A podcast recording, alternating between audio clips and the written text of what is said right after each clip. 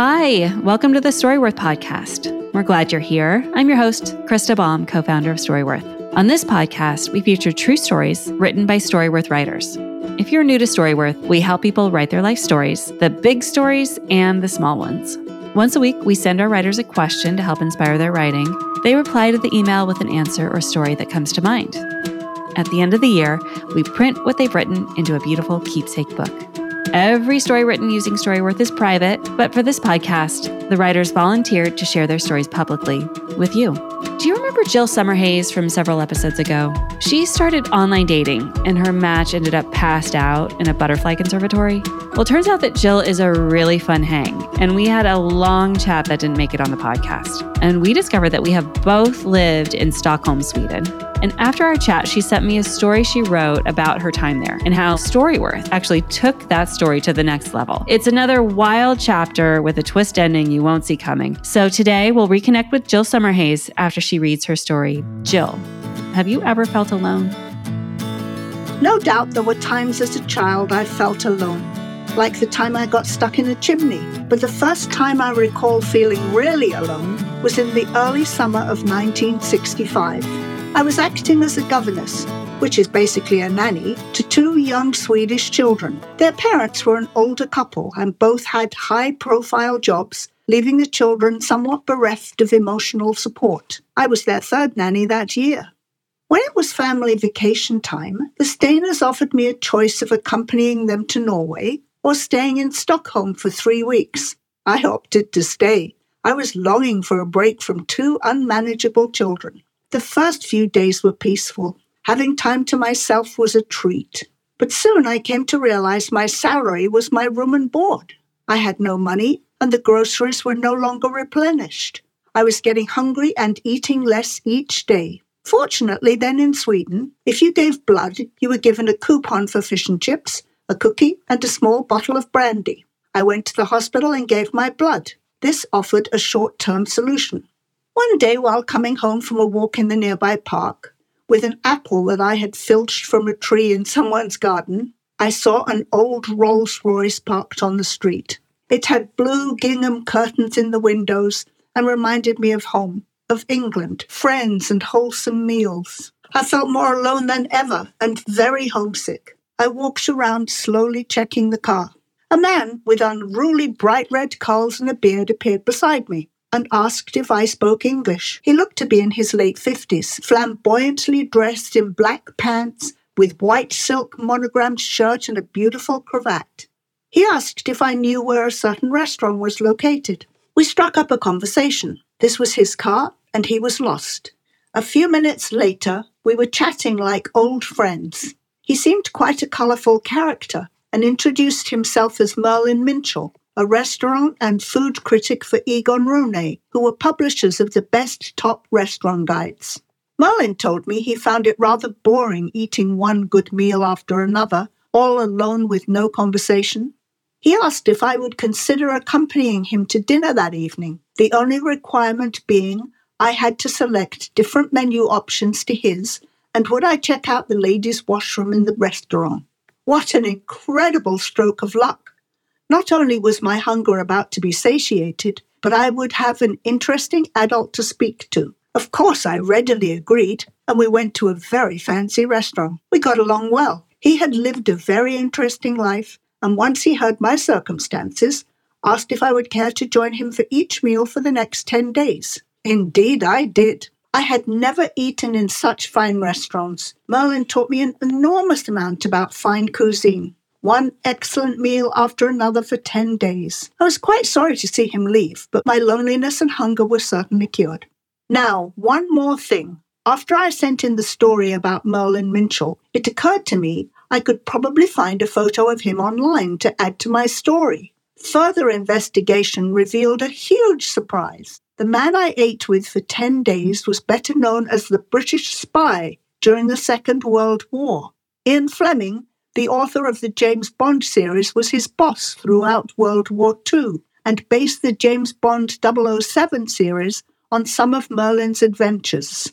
Imagine my shock and surprise to find that this wonderful raconteur, who I had dinner with every day for 10 days, more than 60 years ago, had such an incredible background.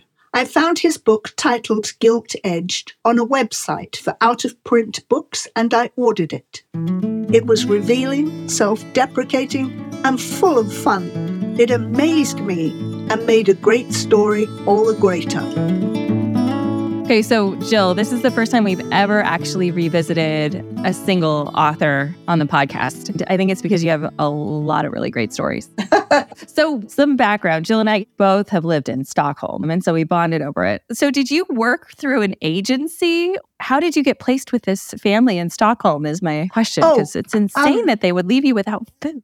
Well, I mean, I don't think it was deliberate. I mean, I don't think they thought about it either. They packed up and went off on their vacation. Anyhow, I don't remember how I got it. I think at the time I had been working for a chemical company importing things from Britain for a while, and there was a connection with the one of the importers from Sweden who said that they knew of a family that wanted somebody, and I said, "Yeah, sure, I'll try that." How long were you with these kids? You described them as hellions, so I'm a little I, I interested was, to hear what happened there. I was with them for a year. Oh, I got mm-hmm. very fond of them. I mean, you know, I, oh, I managed to tame them. You're Mary Poppins.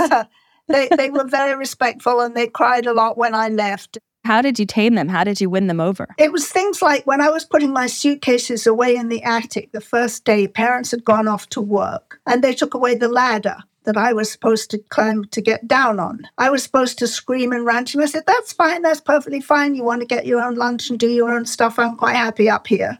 So I didn't react when they pushed my buttons because I knew that that's what they were hoping for it was not giving in to them and it was respecting them. I mean, I didn't talk down to them at all. I listened to what they wanted and who they were. They became quite charming. They was they were still difficult sometimes. Well, they were lucky to have you. Well, I think I was pretty lucky to have them. It all worked out well. I mean, I remember my year there very fondly. What did you like to get up to in Stockholm? I'm just taking a little tour down memory lane for myself too here. Oh, well, I mean, we used to go to the parks. I used to go and see the rebuilding of Vasa. Um, yes. Um, I would go to some of the dances that they had a lot of dances for young people that I would go to in the evenings. And I was trying to learn Swedish. And I used to say, we must go home because I was what I would say to the kids. And one night somebody took this a little too literally.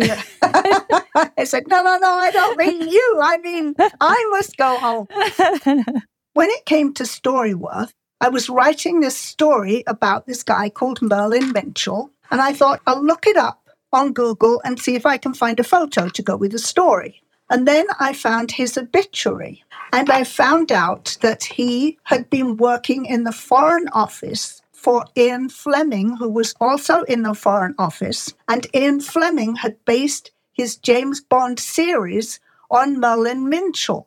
So, of course, I got all excited about this. I thought, I had no idea. Right. And I started to do more research about him. And I could see exactly why Ian Fleming had used stories based on his activities. Can you remember one that? Yeah, I can remember one. He had a sailboat and he was trying to sail it from Amsterdam into the Black Sea. And when he was going down the Rhine, he noted there were a whole lot of German activity and there were, I don't know, storage tanks and various things down the Rhine. And he thought, well, this is pretty strange. And at one point, he got stopped, and this person came on board and asked him who he was. And then they said, Well, we would like you to take somebody on board to take them down to such and such a place. So they sent him this absolutely wonderful blonde lady, who, of course, he instantly fell in love with. And then he realized that she had been put aboard to try and get rid of him because they were sure he was a spy. And so there are all kinds of activities. But anyway, when he got back, he went to tell the Foreign Office, and the Foreign Office weren't interested and they didn't think anything about it. So he kept going higher and higher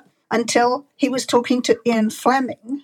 And Ian Fleming said, We need you to work for us for a couple of years. Oh, so he was an actual Ian Fleming recruit. Yeah, so he was an Ian Fleming recruit. And so he had a number of exploits after that.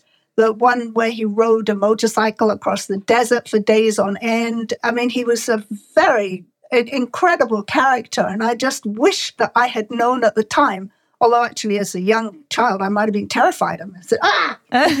um, So I, I, got all excited about it. So I put that into the story as well. That if it had not been for Storyworth, I never would have known. I mean, what a wild, wild meeting. Absolutely. And of course, I mean, I told my kids and they got all excited. Oh my God, my mom met James Bond. I said, well, James Bond wasn't a real character. But I mean, he never said a word about that. I would definitely lead with it if I had been a World War II spy. yes, I know. I'm really glad that you found out because it's such a fun, like footnote yes, to this yes. otherwise still fun story, right? Yeah. Well, Anyhow. you, Jill, thanks for being so willing to share another chapter of another okay, volume right. of your Storyworth books with us. Thanks for joining us today. If you want to get started writing your own book of life stories or want to give the gift of Storyworth to a loved one, head over to storyworth.com. We'll be back in two weeks with another fun story from one of our writers. In the meantime, if you want one of your stories to be considered for the podcast, head to storyworth.com slash podcast. Storyworth is a production of Evergreen Podcasts, hosted by me, Krista Baum, and produced by Aaron Land. We get production help from Wendy Sabroso. Thanks, ladies. We'll see you next time.